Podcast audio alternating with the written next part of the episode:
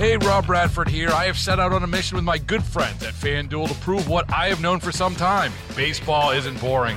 Now I have a daily podcast to prove it with some of the most notable people in the baseball world screaming baseball isn't boring from the mountaintops or at least agreeing to come on our show. Players, managers, GMs, and yes, even the commissioner of baseball, Rob Manfred. It has been a constant wave of baseball's most powerful voices. So join the revolution, subscribe, and soak in Baseball Isn't Boring. Listen on your Audacy app or wherever you get your podcast. You'll be glad you did we've established that downtown San Francisco has become kind of a ghost town in recent years, high vacancy rates since the beginning of the pandemic, but it may be even worse than we thought at first. For more on this, we're joined live on the KCBS RingCentral Newsline by insider Phil Matier. And Phil, what do the numbers tell us?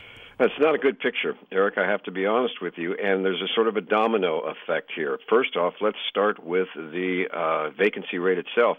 It's being projected as being about uh, 25%, which would mean that one out of every four feet of office space in San Francisco in those towers is empty. But those in the business that I've talked to said it's actually higher because that is actually leased space. In other words, let's say KCBS had three floors and they were leased, and the lease runs for another three years. But they're actually only using two now. So one of those is sort of like a ghost floor. It's the equivalent space just isn't being used.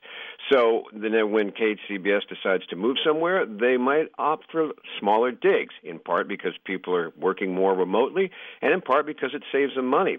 And that's what we're seeing now. What rentals are going on is pretty much just shuffling around, sort of a game of musical chairs as companies move to smaller spaces in, in um, less expensive buildings, and it's kind of like playing musical chairs with smaller and smaller chairs with every move. This, in turn, has a domino effect because now the owners of those buildings are going to the uh, San Francisco assessor and saying, hey, that building isn't worth what it was in 2019 when we had a vacancy rate of 4%, one of the lowest in the country.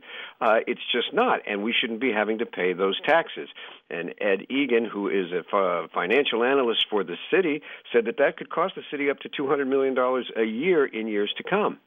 And the ripple effect continues because the people who don't come into the office don't go to the restaurants in the financial district and don't make use of other services down there, so everybody gets hurt. Well, just take a walk through the financial district. Not only are the empty floors above, but it's virtually deserted on the ground floor. San Francisco made a huge push requiring, you know, a lot of these office places to have ground floor retail. The idea was to have a heavy foot traffic and a real presence down there so it just didn't seem empty all the time. Well, it is empty. Those ground floor retail places are just closing up. It's, it's you can't have coffee shops uh, if you don't have workers. And by the way, you can only have so many coffee shops. The retail hasn't come back yet. So we've got this problem where the ground floors are empty and the higher floors aren't nearly as full as they used to be. Now, the question is okay, what can you do about that? And uh, the city is looking at alternatives. But here is where they got a problem. It's, you know, offices are for offices. Converting them into housing is a very expensive proposition. That's even if you can get the city to approve it.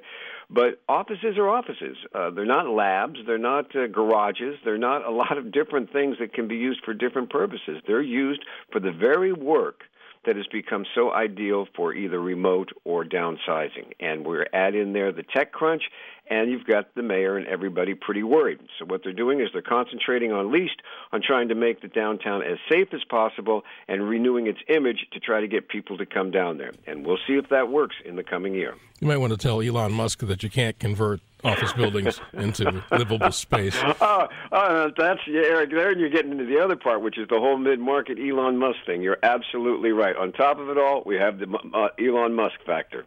All right, sir. Thank you very much. That's KCBS insider Phil Matier. He'll be back this afternoon at 5:50. Baseball is in full swing. NBA playoffs are heating up, and your NFL team is gearing up for training camp. Listen to the latest on the teams you love here on the Audacy app. The biggest sports radio stations in the country, providing unrivaled local coverage of their teams, all in one place. Exclusive interviews with players, coaches, and team executives, streaming live and always available on demand. Stay in the know with your favorite teams right here on the Audacy app.